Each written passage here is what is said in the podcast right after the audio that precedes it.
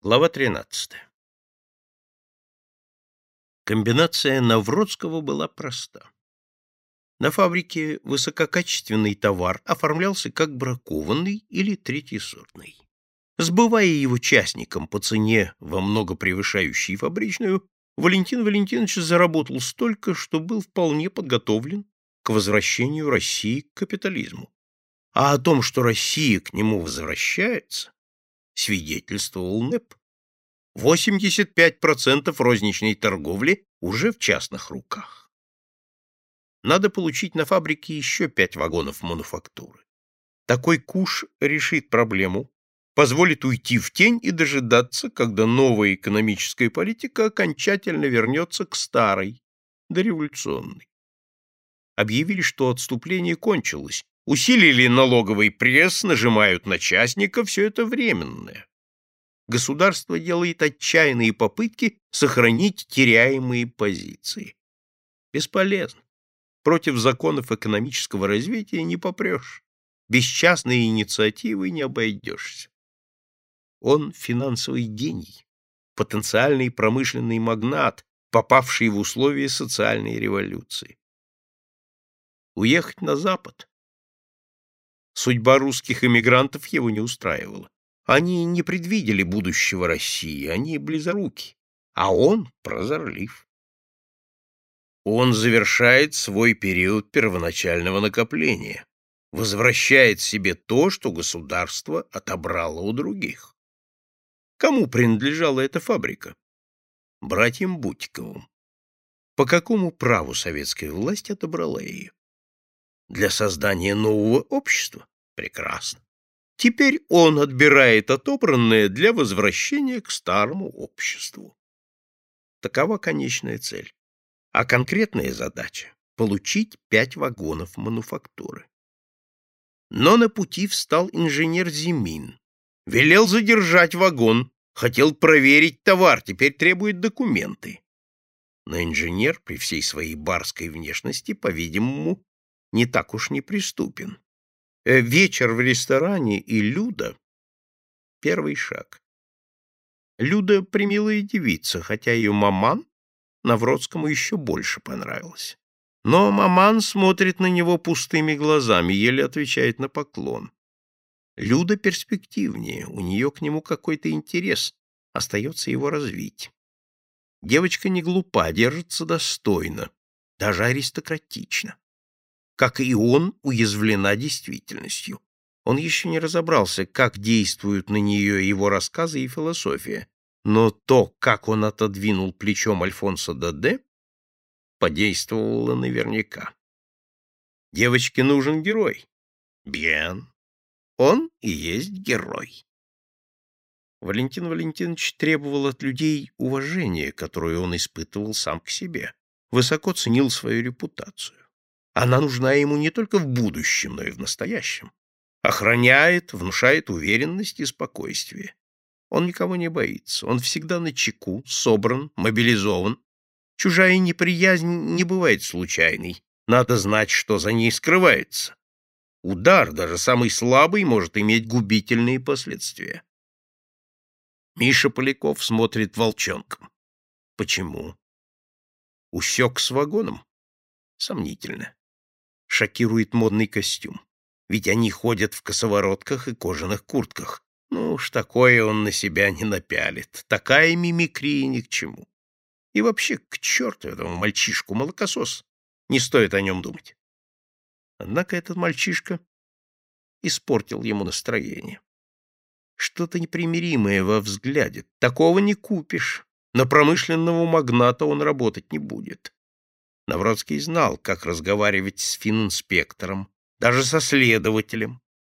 Миша представлял не власть, а идею, мораль, нравственность. А к этому у Валентина Валентиновича ключа не было. В плохом настроении Навродский никогда не признавался. У него нет права на плохое настроение. Свое нынешнее настроение он называл не плохим, а лирическим. Он так и сказал Юре, когда они встретились у ресторана «Эрмитаж». «У меня, мой друг, сегодня лирическое настроение. Мы не пойдем в этот вертеп. Мы честные труженики, и я не желаю сидеть рядом с гориллами и мандрилами. Мы пойдем к артистам. Ты собираешься стать Рудольфо Валентино? Я в душе поэт. Так они очутились у маленького кафе «Эклер». Название несколько странное для места, где собирались артисты и поэты.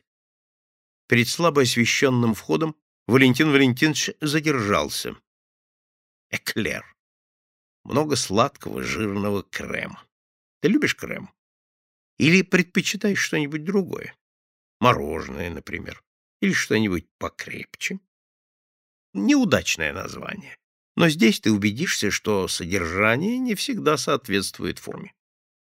По крутой каменной лестнице они спустились в низкое, тесное, прокуренное помещение со сводчатыми потолками. За маленькими столиками чудом умещались кучи людей. На возвышении, заменявшем эстраду, молодой человек небрежно и виртуозно перебирал клавиши пианино. Пробираясь между тесно стоящими столиками, Юра поздоровался с Элен и Игорем Буш, сидевшими в шумной молодой компании. «Кто это?» — спросил Валентин Валентинович, когда они, наконец, втиснулись между стеной и чьими-то спинами и уселись за столик, добытый Навродским с великим трудом. Знаменитая цирковая пара, Элен Буш и ее брат Игорь. Откуда ты ее знаешь? Знаком, загадочно ответил Юра, но не удержался и добавил, в нее втрескался Мишка Поляков. Валентин Валентинович поднял брови. Смазливый мальчишка, но для такой королевы он нахмурился. Мне не нравится твой Миша Поляков. Мой? Я его сам терпеть не могу. А вы его хвалили, он вам очень понравился. Не обращая внимания на упрек, Валентин Валентинович продолжал. У него слишком тяжелый взгляд. Даже странно в таком юном возрасте. Я не люблю, когда на меня так смотрят. На эстраде небритый поэт в рваных сандалиях на босу ногу завывая, читал стихи о том, как замечательно быть дикарем, ходить по Африке нагишом с одной только бамбуковой палкой. И бей по голове бамбуковой палкой, это при встрече с врагом.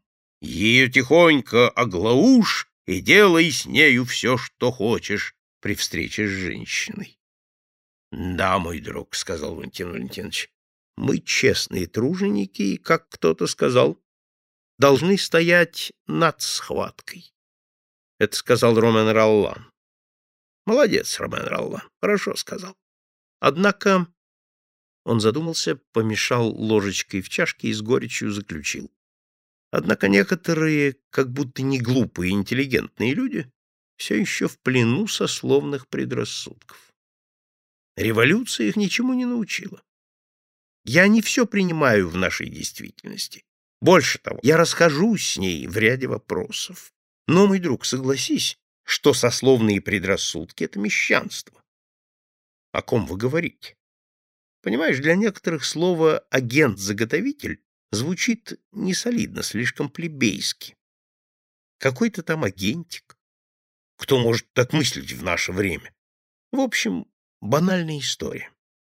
Я влюбился, признался Валентин Валентинович. Без взаимности? Допускаю.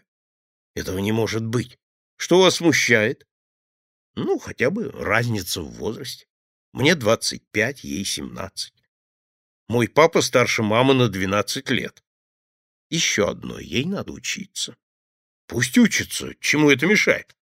Слушай, а ты о ком? — спросил Валентин Валентинович. — О той, в которую вы влюблены. — Кто она? Юра с недоумением посмотрел на Валентина Валентиновича. Я думал, это Люда. Ты угадал. А как ты угадал? Это совсем не трудно угадать. В нее многие влюблены. А она? Ни в кого. А ты в нее не влюблен? Был, признался Юра, но потом надоел. Снежная королева с принципами. Хорошая вообще девчонка и хорошенькая, а вот какая-то очень одинокая. Да, при таких родителях. Возможно, в родителях как раз все дело, ответил Юра. Они несовременны. В каком смысле? Папаша знает три языка, мамаша два. Ты прав, мой друг, это чересчур. И при всем том, продолжал Юра, Поразительная детскость, инфантильность. До сих пор устраивают елку, вы подумайте. И веселятся, как дети.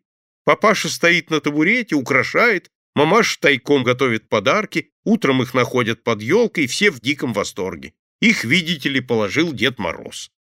Вот в какие игры они до сих пор играют, и не только на Рождество, а при любом случае.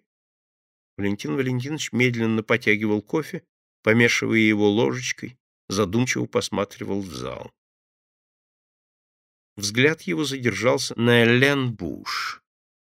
Красавица окружена циркачами, я их узнаю по физиономиям. Да, вероятно. Один к ней очень внимателен. Это ее брат. Нет, ведь брат тот, блондин, ты с ним поздоровался. Да. А я имею в виду Шатена, видишь, такой крепкий парень. Впрочем, все они крепкие ребята. Боюсь, что шансы нашего Миши очень малы. Шанс. Юр презрительно скривил губы. Аскет, как все они.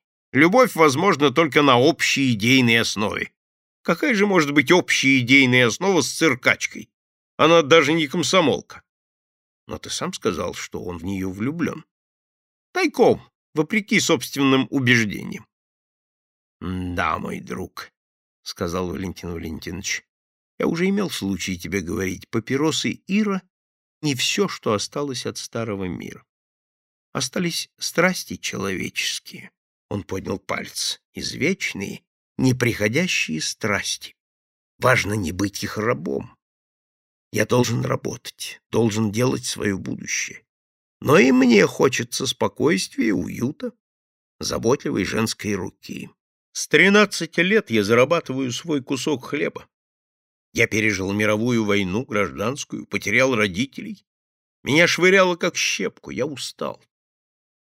Но, — он развел руками, в этой семье несколько поколений носили форменные инженерные фуражки. А я? Я простой агентик. У меня даже нет родословной. У лошадей есть родословная, а у меня нет. Какая родословная может быть у агентика? Он возникает из ничего, снабжает. Разве порядочные родители отдадут свою дочь человеку, возникшему из ничего? Юр пожал плечами. Родители? Кто с этим считается? Я считаюсь, воскликнул Валентин Валентинович. Я в этом смысле консерватор. Я хочу не семейных раздоров, а семейного согласия. Ольга Дмитриевна к вам благосклонна, мне кажется. Благодарна за тот случай во дворе, сказал Юра. Она добрая и делит людей только на хороших и плохих. Середины нет. Вас она наверняка относит к хорошим. Она? Возможно. Но а Николай Львович? Да, перед ним как-то робеешь. И все равно Ольга Дмитриевна главная. А Люда еще главнее. Да, все сложно, очень сложно, задумчиво проговорил Валентин Валентинович. И все же, и все же, и все же ты меня обнадежил. Да-да, представь себе, ты меня обнадежил. Что ж, сказал Юра, мне это очень приятно слышать. И я тебе скажу, чем ты меня обнадежил, продолжал Валентин Валентинович. Но прежде всего извини меня, не обижайся, я решительно не разделяю твоей иронии. Иронии? Ты пренебрежительно отозвался о елке у Зиминых. А я, например, на этом вырос, мой друг. Елка — это мое детство. У меня сердце защемило, когда ты заговорил об этом. — Вы меня не так поняли, — попытался оправдаться Юра. Когда-то и у нас устраивалась елка, но Люда выросла из этого, а ее родители тем более. — Нет, мой дорогой, — покачал головой Валентин Валентинович, — не надо кривить душой. В данном случае ты поддался нашему прозаическому времени. Елки нынче не в моде. Ты не устоял перед этим, а Зимины устояли. И это вызывает еще большую симпатию к ним и уважение, если хочешь. И мне они нравятся, я просто хотел... Украшают елку, перебил его Валентин Валентинович. Это так прекрасно, так человечно. Играют. Это чудесно. Ты ходишь со мной на бега, неужели только ради выигрыша? Ну что вы! Возмущение Юра прозвучало не слишком натурально. Меня на бегах привлекает прежде всего зрелище. Люблю лошадей, их бег, продолжал Валентин Валентинович. Тотализатор для меня не деньги, а именно игра, азарт, риск. Рад выигрышу, самому пустяковому. И подарки под елкой, грошовые. А сколько радости! Сюрприз, неожиданность, знак внимания.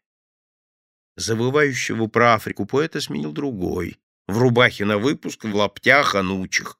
Читал что-то про деревню, тихо, задумчиво. Что именно читал, слышно не было. Валентин Валентинович пристально посмотрел на Юру.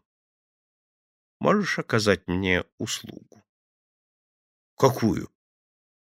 «Так друзьям мне отвечают. Если друг просит оказать услугу, ему отвечают, пожалуйста, любую. Пожалуйста, любую, улыбаясь, повторил Юра. Валентин Валентинович вынул из внутреннего кармана пиджака плоскую коробку, обтянутую софьяном. В ее углублениях блестели инструменты для маникюра. Ножнички, щипчики, пилочки. Любуясь набором, Валентин Валентинович сказал. Из Парижа. Последнее достижение косметической техники. Хочу презентовать Ольге Дмитриевне. Но как это сделать? Подарите? Валентин Валентинович поморщился. Это невозможно, она не возьмет. Нужно именно то, о чем мы с тобой говорили. Игра. Веселая игра. В этом весь смысл. Нужен сюрприз, что-то таинственное, загадочное. Ты бываешь у них, положи это незаметно на трильеж Ольге Дмитриевне. Я? Юра был поражен. Это невозможно. Почему? Я редко бываю у Люды, и всегда кто-то есть дома, хотя бы та же Люда. Как я пройду в спальню к Ольге Дмитриевне? Проще попросить Люду. Нет, разочарованно протянул Валентин Валентинович. Люда откажется, так же, как и ее мама. И потом теряется игра, пропадает эффект. Он вдруг оживился. Слушай, я видел, как мальчишки лазают по пожарной лестнице. Она как раз возле окон Зиминых. Днем квартира пуста. Николай Львович на работе, Люда и Андрей в школе. Ольга Дмитриевна уходит в магазин, на базар, в парикмахерскую. В общем, можно выбрать время. Подняться по лестнице, влезть в окно, положить коробку. А? Прекрасный план, согласился Юра, но кто его осуществит? Как кто? Ты? Я? Юра совсем опешил. Но днем я тоже в школе или на фабрике ты трусишь. Боишься подняться по лестнице. Сегодня на моих глазах Миша Поляков поднялся на крышу, да еще с шестами в руках, с проволокой для антенны на шее. Вот в чем их преимущество. Они знают, чего хотят, и добиваются своего. Ты боишься Витьку Бурова? Он нет. Он защитил бедного Андрея, а ты не двинулся с места. И ты надеешься выиграть у них жизнь? Нет, мой дорогой ты ее проиграешь. Будешь в итоге плясать под их дудку, потому что сила у них, а не у тебя. Я тысячу раз поднимался по этой лестнице, соврал Юра. Но я не могу уйти из школы. Ты ничего не хочешь для меня сделать, с горечью произнес Валентин Валентинович. Прекрасно, так и отметим. Очень хорошо, прекрасно. Я сам залезу в окно и положу набор. На глазах у всего дома? Я влюблен и готов на любые сумасбродства, капризно проговорил Валентин Валентинович. Я хочу вписаться в стиль этой семьи. Этот стиль — добрая и хорошая игра. Эллен и циркачи поднялись и направились к выходу. Валентин Валентинович проводил ее задумчивым взглядом и сказал, «Ради нее Миша залез бы на Эйфелеву башню. Вы глубоко ошибаетесь в Мише и когда-нибудь в этом убедитесь. — Что ты имеешь в виду? — настороженно спросил Валентин Валентинович. — Ничего конкретно. Вы сами только что сказали, что он вам не нравится, а теперь превозносите его. Во всяком случае, будь он моим другом, он бы мне не отказал, поднялся бы по лестнице и положил набор. — Может быть, попросить кого-нибудь из ребят во дворе? — предложил Юра. Довериться Витьке Бурову? Показать ему дорогу в квартиру Зиминых? Ты отдаешь себе отчет в том, что говоришь? Но Я ищу вариант, — ответил Юра. Валентин Валентинович ударил себя ладонью по лбу. Эврика! Ты говорил, что в школе вы храните свои вещи в ящиках. Да, в таких клетках они стоят в коридоре. Значит, в клетке лежит и портфель Люды. Да. А в портфеле ключи от квартиры. Залезть в чужую клетку, взять ключи, войти в чужую квартиру? Нет, на это он не пойдет ни за что. Я не понимаю. Боже мой, так просто. Нетерпеливо продолжал Валентин Валентинович. Возьмешь ключи, передашь мне. Я за час все сделаю. Положу набор, верну тебе ключи, ты их положишь обратно в портфель, и решена проблема. Юра облегченно вздохнул. В чужую квартиру ему входить не придется. И все же воровать ключи. В коридоре всегда кто-то есть. А что будет потом? Ведь Зимины будут выяснять, как к ним попал набор. Ну, это уже пустяки. Для полной ясности я привяжу к коробке два цветка. Зимины все поймут. У них есть чувство юмора, чувство игры, и они не будут выяснять, как и каким образом он попал к ним. А если все же будут? Тогда мое разоблачение неизбежно, — весело объявил Валентин Валентинович. И что тогда? Вот тогда я скажу, что взобрался по пожарной лестнице. Это будет выглядеть очень весело и романтично. И расположит ко мне и Люду, и Ольгу Дмитриевну. И, возможно, тронет черствое сердце Николая Львовича.